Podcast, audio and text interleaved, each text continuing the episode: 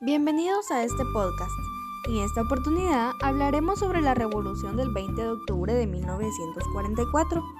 Fue una campaña cívica en la que se realizaron manifestaciones de la población de Guatemala, los cuales exigían la renuncia del general Jorge Ubico.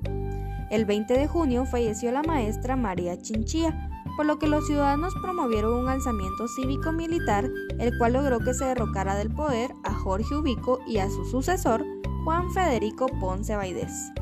El 20 de octubre iniciaron los movimientos para atacar el cuartel de Matamoros y de Buenavista. En este enfrentamiento lograron los objetivos y la renuncia del general Ponce Baidés, construyéndose una junta revolucionaria provisional, la cual estaba integrada por el mayor Francisco Javier Arana, el ciudadano Jorge Toriello y el capitán Jacobo Arbenz.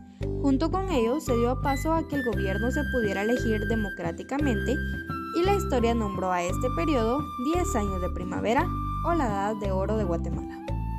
Entre los logros más importantes de la revolución está la creación del Código de Trabajo, la apertura de la educación nacional sin discriminación y de los sindicatos, la creación del Instituto Guatemalteco de Seguridad Social, el derecho de voto a las mujeres y a los analfabetos, reformas al tema de la moneda y se hicieron algunos pagos de la deuda externa que tenía Guatemala.